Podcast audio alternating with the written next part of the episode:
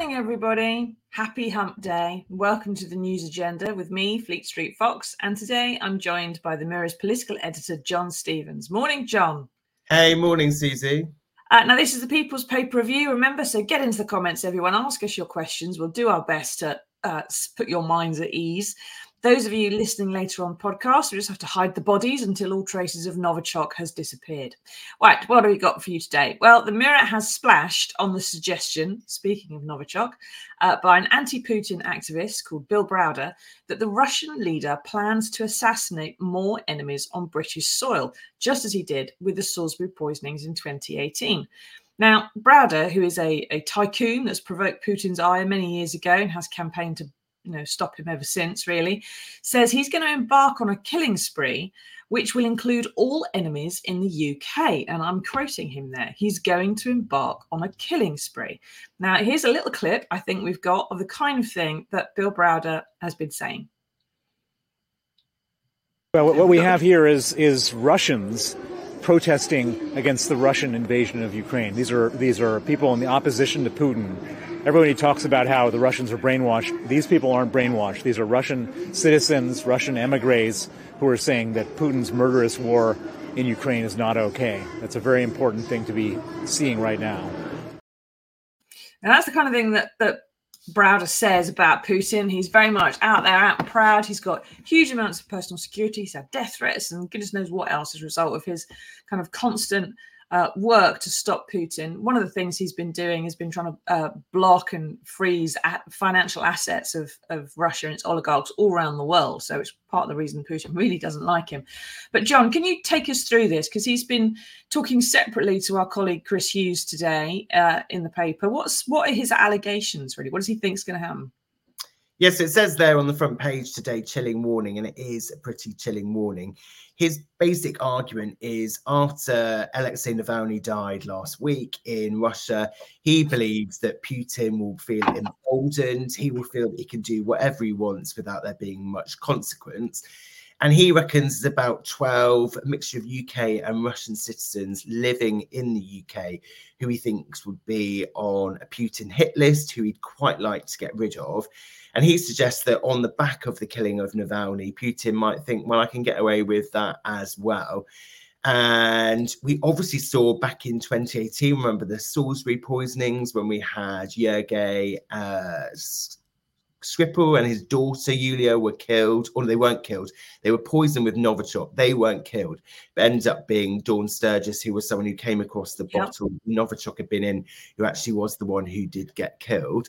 And so I think that it's probably likely that Putin may feel that he can get away with whatever he wants. He's obviously killed, uh, or it seems like he killed Navalny in open sight in a prison in Russia. And as much as the West has talked about possibility of further sanctions on Russia at the point at this moment in time, we haven't actually seen them uh, happen.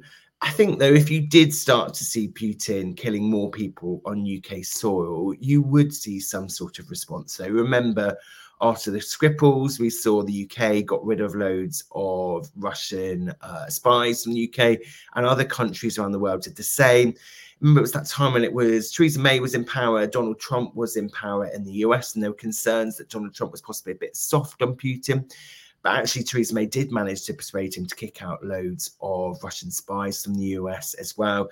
And maybe people think, well, that wasn't really much. That's not really impacted Putin that much. Is that really a price that he's going to be scared that he will have to pay again? Possibly not. Um, and we've seen after Ukraine that obviously there have been quite severe sanctions that have been brought in by the UK, the US, and other countries, but still, uh, the Russian economy is still managing to chug along. He's still managing to get money to be able to fund their war effort in Ukraine.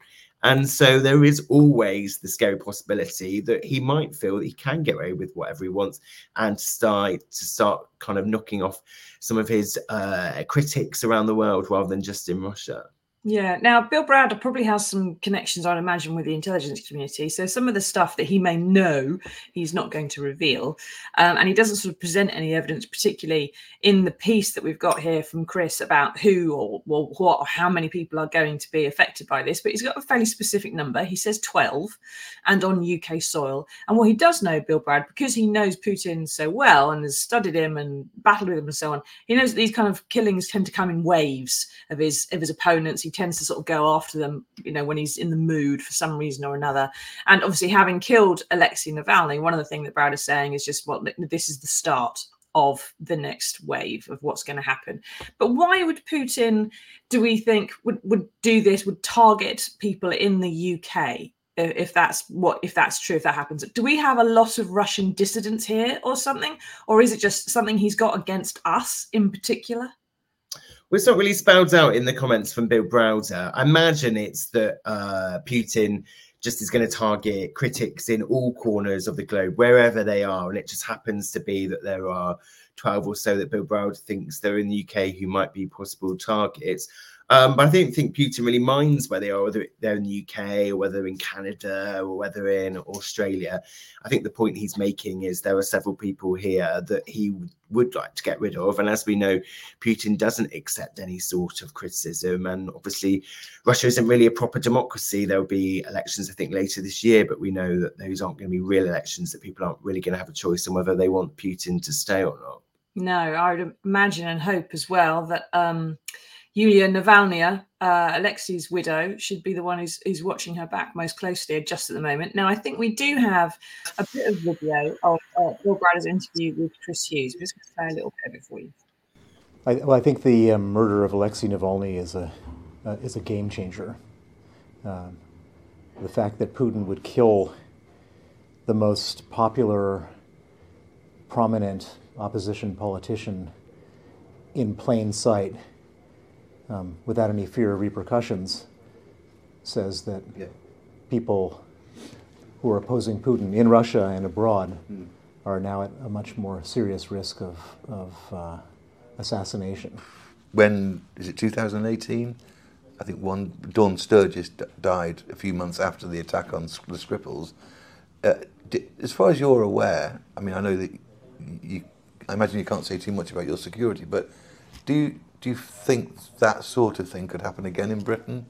I, I think that, that um, Putin, uh, all restraints, Putin has lost all restraints with the murder of Alexei Navalny, and he will um, embark on a international killing spree, which will include his enemies in the UK. So that's really rather chilling when you sort of see the way Bill's talking about it. Now we've had we've had the incident with with the Skripals in Salisbury, which of course poor a number of innocent victims, including a police officer, but um, the one who died was Dawn Sturgess, just happened to pick up the bottle, like you said, John. We also had the poisoning of Alexander Litvinenko in London a few years earlier with radioactive tea that had been smuggled into the UK. Found a number of people, some of them financiers, who seem to have fallen out of windows suspiciously, like a lot of, uh, it seems to be one of Putin's signature moves. Lots of thought that some of them may have been connected to that. And none of this stuff is good. It's always pretty big and bold moves, though. You can tell it's it's Putin because it's just so weird, whatever it is that happens. I mean, we should be able to stop some of these things before they get too far. But do you get the sense, I suppose, John, from some of your conversations in Westminster, that are the government worried about this sort of thing, or is it just you know one of those background hums of you know a security threat that is just one of many I think that obviously the government is concerned. As you say, we have seen the past history in the UK where Putin has come and tried this before. And those words there from Bill Browder are pretty chilling when he talks about an international killing spree. I think that um, Putin isn't someone who the government just think, oh yeah, he just talks the talk, uh, but doesn't actually follow through with his threats. We know he is someone who, for uh, before he invaded Ukraine, there was all the signs that he was going to do it. He was building up all the weaponry on the border with Ukraine. Although at that point he was saying, oh no, it's just an exercise. I'm not planning an invasion. And then obviously he did. I think that the UK takes very seriously what uh, Putin does, and obviously um, is very cautious about different things that they could try, particularly because of that history when we have seen the attempts to kill people on British soil. Yeah, I mean, we've also we've got this sort of situation, I suppose, where as a result of all the things that Putin's done up to now, it's now Russia is one of the most heavily sanctioned countries in the world. I mean, what do you think, everybody out there watching this? Are you concerned that that Putin's going to do something more and do it on British soil? Or is it something you're not particularly bothered about? Is this just what despots do? They tend to sort of put a finger out and kill people somewhere, and it doesn't affect most of us. Are you worried about, you know, sending hitmen to the UK again, whether it's radioactive tea or Novichok or goodness knows what else next time? Um, one of the things that Bill was talking about in his interview with Chris there was the Magnitsky Act which is something that was named after his lawyer, Sergei Magnitsky, who was murdered by Putin. And Bill Browder started this thing called a Magnitsky Act, which kind of allowed countries around the world to freeze Russian assets, uh, which is one of the reasons Putin really hates him they've frozen about 240 billion dollars. And what bill would like to do is is sit, actually grab those assets. Now they're frozen actually take them and use it to pay for reparations on the war in ukraine and other things. Uh, and he says that various governments around the world have supported that happening but the british government alone um, is is the one that doesn't really want to play ball on it. And it's not just seizing the assets but also sort of doing prisoner swaps. There's um, another sort of activist who's in jail journalist i think who's in jail in russia that bill browder wants to get out. And apparently he's told you know the british government doesn't want to get involved in talking about prisoner swaps and things like this. You know if putin actually did something like this on our soil firstly we don't want to get too involved. Secondly there's the war in ukraine to deal with. And thirdly um, you know we've already sanctioned them a lot what more could we possibly do i mean what what would happen if Putin actually did go and kill 12 people on British soil tomorrow? Well, I think that is one of the things. This idea that the assets that have been seized, but at the moment are just frozen, they're just stuck there, nothing's being done with them. There have been calls that that money should be unlocked and that money should be spent on uh, rebuilding Ukraine. That is Russia that's caused the damage in Ukraine, and therefore it is right and just that Russia should be, pay the price and that Russian assets should be used to fund that. That is an argument that some are making already in the international community. And I think if you did see uh, Putin go further by starting to launch more, you know, this international killing spree, as Bill Browder describes it, then I think then you would see much more uh, support for an idea such as that on the um, world stage. Yeah, it would be the kind of thing that they have to do next because they've done everything else, I suppose, in one sense. Now, Luke says that, um, if you have his comment back up, I think it was Luke, said that Putin needs to bring an end to this war. It's gone on too long, really. Uh, I think it's, the thing is, Putin started the war, Luke. Um, and the, the reasons I think for it are so manifold. But, you know, within Russia, if he were to end it without having won it, I don't think that would be politically possible for him to survive. Uh, and he's probably not going to be able to win it uh, if the Allies keep supplying Ukraine, and Ukraine can't win it on its own. So we're, we're, sort of stuck in a bit of a stalemate. Mike says, under Grant Shapps, with our country's aircraft carriers inoperable and nuclear missiles seemingly having a range of 20 feet before they splash down in the water, what the hell would we do if Russia invaded? I've thought about this many times, Mike, and as a parent of a young child, I'll tell you what we would do. We could put all the preschoolers along the White Cliffs of Dover and they'd take out the infantry in a week because or 24 hours because the number of bugs and lurgies and random horrible vicious colds that small children get it would be the worst kind of nerve agent and biological warfare we could possibly expel on them. Um, there isn't but on a more serious note john there isn't really much apart from seizing those assets. We're not going to go to war with russia are we? Because nuclear weapons right no i think it's never going to be the west that's starting the war with russia it's obviously the risk that Putin decides he doesn't want to stop at Ukraine and that he will carry on. And that's why you've heard people like the head of the army a couple of weeks ago talking about do we have enough soldiers ready if we did end up with a ground war with tanks rolling towards us? And do we need to start thinking about things, not just having the territorial army, but do you have other ways of suddenly, if you did need to have tens of thousands, hundreds of thousands extra extra British soldiers, how would you quickly sign them up? Do you need something like a citizens army where people could quickly leave their jobs and end up fighting for Britain if we did end up in that horrible circumstance. Yeah, or conscription, which is uh, one of the things that they're having to sort of do in Ukraine at the moment because they can't find volunteers anymore. Funnily enough, uh, and Mike says that was exactly the plot of War of the Worlds. Let's let's try not to let's try not to be there too early on a Wednesday morning, Mike. Um, now to the main story of the day uh, which is there are more problems for the government as a result of the post office scandal. Now, this was, if those have been under a rock recently, this is a faulty computer system called Horizon, which was wrongly totting up the transactions in the post office, which meant that various uh, thousand or so postmasters and postmistresses were accused of theft, which they hadn't committed. Some were jailed, some died, some committed suicide. It was awful. Now, it's being reported again on page six of the Mirror today that David Cameron's government knew more about all of this than it has let on. Now, John, what are the allegations exactly? What do we think now happened? Yeah, so at the centre of this, I mean, anyone who watched uh, Mr. Bates versus the Post Office will have a vague idea of this. The kind of central issue was when all of the postmasters were finding that when they went to tally up their money at the end of the day, the sums didn't add up, and the amount of cash they had didn't match what it was saying they should have on the computer. And loads of people suddenly found they were hundreds of pounds, thousands of pounds short. And one thing that the post office did was say to them, Well, no one else is having these issues, it's just you.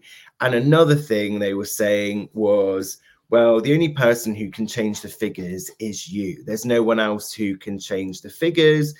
And the thing that Alan Bates and his fellow postmasters was trying to prove was that actually people at Fujitsu, who is the company behind this Horizon software, were able to dial in remotely and could change the figures that were appearing in people's accounts. And the post office for years said this wasn't the case, that was impossible. The only people who could touch the numbers were the um, postmasters themselves in their individual branches. And one of the things that's come up now is the BBC have done this investigation and they've done loads of freedom information requests. They've got hold of loads of documents. And it looks like back in 2014, the Post Office commissioned this investigation, which suggested there were ways that um, Fujitsu could go in and change the numbers in people's accounts. And after that investigation was launched, a second investigation was started in 2016 that was looking at this. And then around that time, Alan Bates and the 555 postmasters started their court action against the post office, against their um, convictions, because the post office accused them of stealing money. And at this point, the post office thought, well, let's put that investigation that we're doing into this problem on hold. They told the government, oh, we were looking into this, but while this court action's going on, we're just going to put it on hold. Uh, the BBC's seen documents that show that the post office told Baroness Neville Rolfe, who was a minister in David Cameron's government.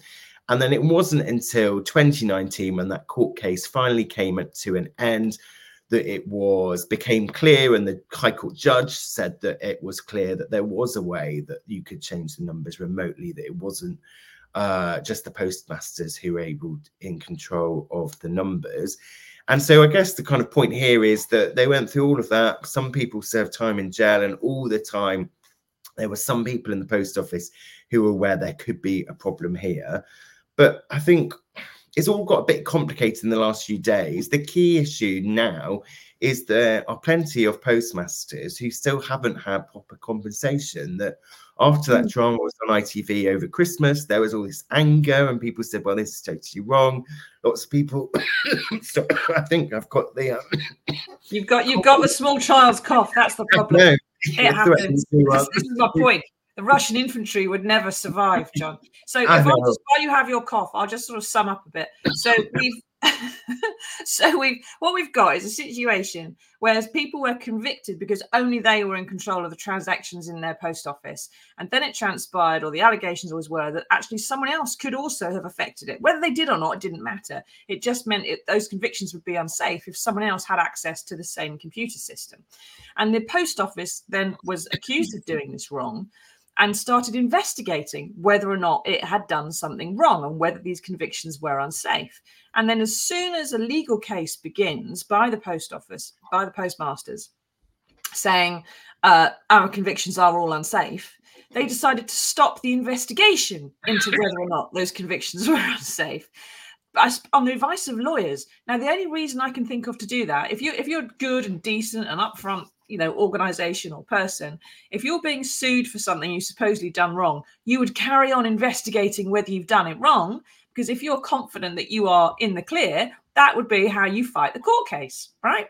if if on the other hand you think it, that inquiry is going to make you look bad then you might stop it because that would mean you lose the court case and that would make you deceitful so you know, the only reason to stop that inquiry is because you know it's not going to be happy result for you but i suppose the, one of the more pressing questions for the government of the day well the government of that day as well as today is why would David Cameron's government and the ministers who saw this at the time, why would they not have cared enough about this to take more notice of it? It sounds like, you know, one of a number of pieces of paper crossing a junior minister's desk, and they go, yes, right, yes, right, okay.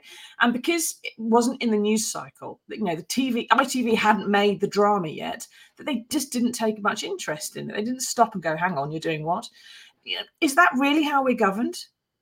Is that is that how they think?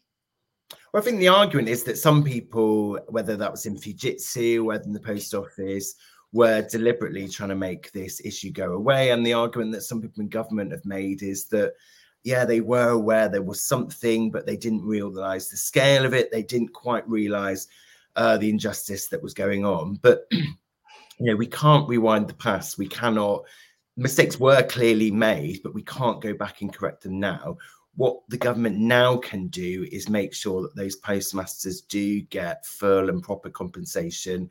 As I was saying before, I descended into coughing. Um, after that drama was on TV over Christmas, there was loads of anger. People finally woke up to this issue. People might have seen stories about it in the past, but I know for me personally, it wasn't until I watched that drama and sat down and properly engaged with it I thought, goodness me, this is absolutely terrible what these people went through. So we're all, I think most people are now in that place. Most people have clocked that this is a major issue, something went terribly wrong. But yet the postmasters still haven't got the compensation they feel they deserve. And so last month, Alan Bates got an offer of compensation, but he said it was an insult. It was just a sixth of what he'd asked for. And I think that the pressure now is on ministers to, we can have these complicated discussions about documents and what was said in 2014 mm. and 16 and who knew what and whatever. But I think until those postmasters get the compensation, I think everyone feels they deserve, then this issue hasn't properly been sorted and it's not going to go away. And the government can delay, they can hold, put this off, they can come up with all sorts of arguments. But I think the public are rightly really angry about this. And so, therefore, if they don't think the government has taken proper action, there's going to be a serious problem for the government. And remember, we're in an election year. It won't be that long before voters get their say on who they want to be in number 10 and ministries across Whitehall. And I think if the government can't say to the public, we dealt with this issue properly, then there will be uh, there people will find that they aren't willing to support the government anymore. No, I mean, just, what do you think, everybody? Do you think this is something that could just be put to bed tomorrow and just resolved and fixed, and that's it? Pay them and just don't ask any more questions about it, or do you think that they have to have this sort of deep, um, you know, go through the intestines and look and see and who did what and who said what to whom at what point, and that that's the thing that matters and how you fix it. There's several different ways of looking at it, and all this it really comes on top of claims um, this week that a civil servant apparently told a recent post office chairman to go slow on the compensation for those who are wrongly convicted. Kemi Badenoch, the minister in question, says that's uh, all been made up. Uh, the memo that the post office chairman wrote at the time has now been produced, and he blames a civil servant called Sarah Munby, who said, and he quoted, uh, "Politicians do not necessarily like to confront reality, don't we know it? And now is not the time for dealing with it." Um, so it sort of pretty much substantiates what he said.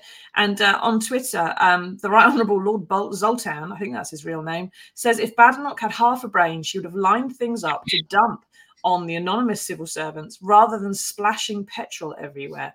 One of the things that always happens, John, whenever we talk about the post office thing is someone will come into the comments, and I hope there's someone there now doing exactly this, saying, "Do you know what? this is a Labour scandal? This isn't the Tories' problem. Horizon was set up under under the Blair government. Uh, it was under the Blair and Brown governments that these convictions went through, and the post office was wrongly pushing through these deeply flawed convictions. They didn't do anything about it. Um, they ignored that wave. Uh, why is it the Tories then are handling this so badly? Because it's it's an open goal for them. They could say this is a Labour scandal. We've fixed it. There's the compensation, and Labour can pay the bill after the next election. It would be easy to do that. Why they why are they handling it so badly? Yeah, I think that's a big question. And I think that the question of compensation, you think particularly with someone like Alan Bates, who's captured people's imagination. The fact that they still haven't been able to sort out his case, I think, says a lot. But also, remember that a few weeks ago, after this drama came out, the government said it was going to um, quash all the convictions of the hundreds of trespassers who'd been wrongly um, convicted of taking money. And they said that legislation would be coming imminently to deal with that. We've still not had that legislation. I think it's possible that we see it even within the next few days. And people can understand that this is complicated. We haven't done things like this before. So maybe there is reasons why it is taking a bit of time.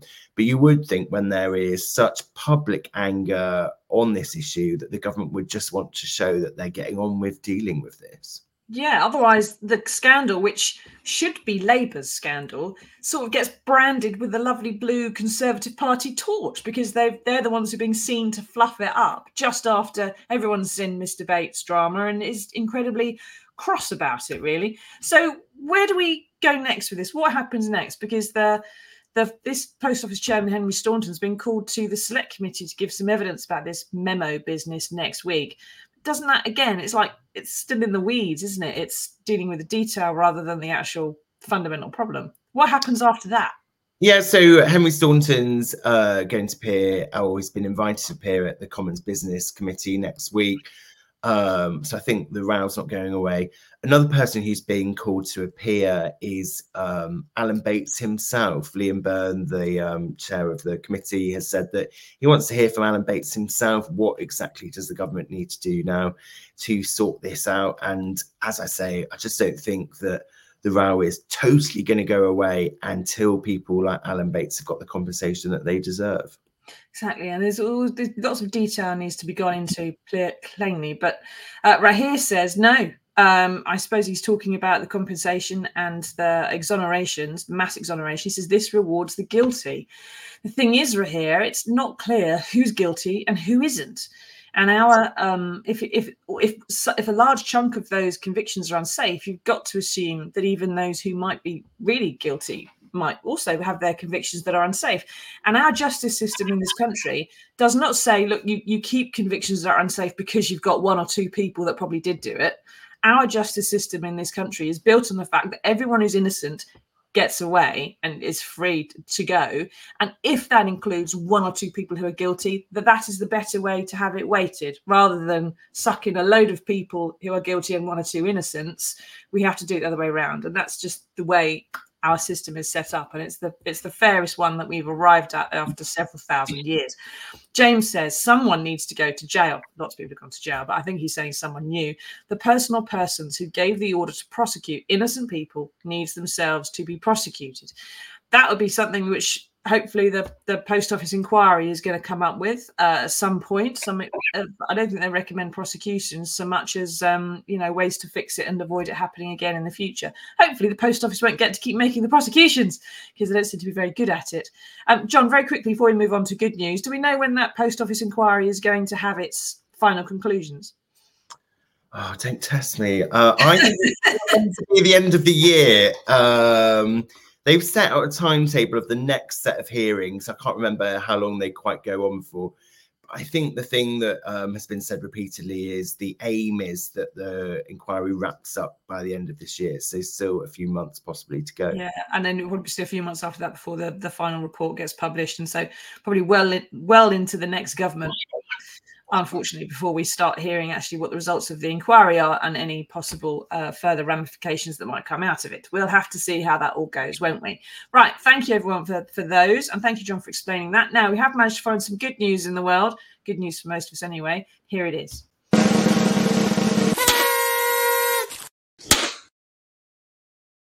Now, by-elections, more politics uh, may may annoy Brenda from Bristol and quite a lot of us as well, but it's meat and potatoes to people like John uh, and me. But there's uh, another one due, a, a by-election, if I'm if the 11th, if I'm counting this right, as a result of a lobbying scandal involving Blackpool South Tory MP Scott Benton. Now, if you vote Labour, the chance to vote one or the other side out is grand. If you vote Tory, well, you, you're probably thinking much the same way as the Labour voters at the moment, which is sort of half the problem they've got. and if you if you think the current electoral system is just terrible, you don't want to vote for any of them, then a recall petition, which is what we're looking at, and a by-election is, is real people power. So it's also something you might be approving of. But John, while it's good news for the rest of the country, that this is absolutely terrible news for Rishi Sunak, isn't it? Yeah, we've had that run of by elections that have been pretty miserable for him. All these Tory seats that have had massive majorities. I mean, I'm struggling to name all of the ones we've had in recent months. Was it Selby and Ainsty? Uh, Wellingborough. Yeah, uh, Wellingborough was last week. Kingswood. Wasn't there one near Cheltenham? Somerton Frome. Um, yeah, there's, there's one. There was some stuff that the Lib Dems won in the southwest, and then Labour seems to have cleared up. Um, I don't know why I tried to start listing them because I knew I'd forget them as soon as I started doing that, and my mind would go blank. anyway, the massive Tory majorities that Labour have managed to overturn. I think the one in Wellingborough was about eighteen thousand, which is obviously a pretty significant uh, majority to be able to overturn. And this one coming up in Blackpool South should be fairly easy win for Labour. Scott Benton, who is the current MP, who looks like he probably will be ousted. He won it for the Tories in 2019 by 3,690 votes, which is much smaller majority than some of the ones Labour have overturned recently. And so I think when this by-election does take place, if it happens in the next months or so, if we haven't had a general election by then. I think it's probably quite likely that Labour will overturn it.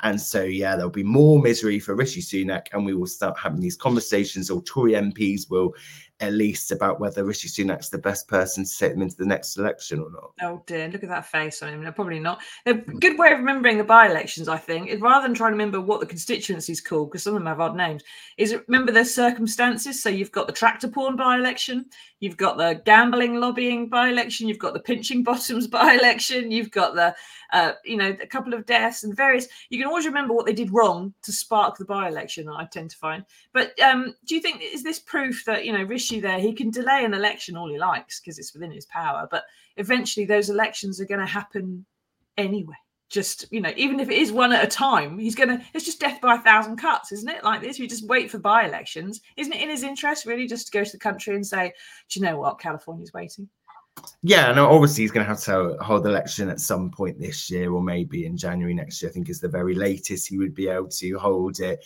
I think that the hope on the Tory side is obviously at the moment you've got the economy in recession, which is possibly not the best backdrop to call an election.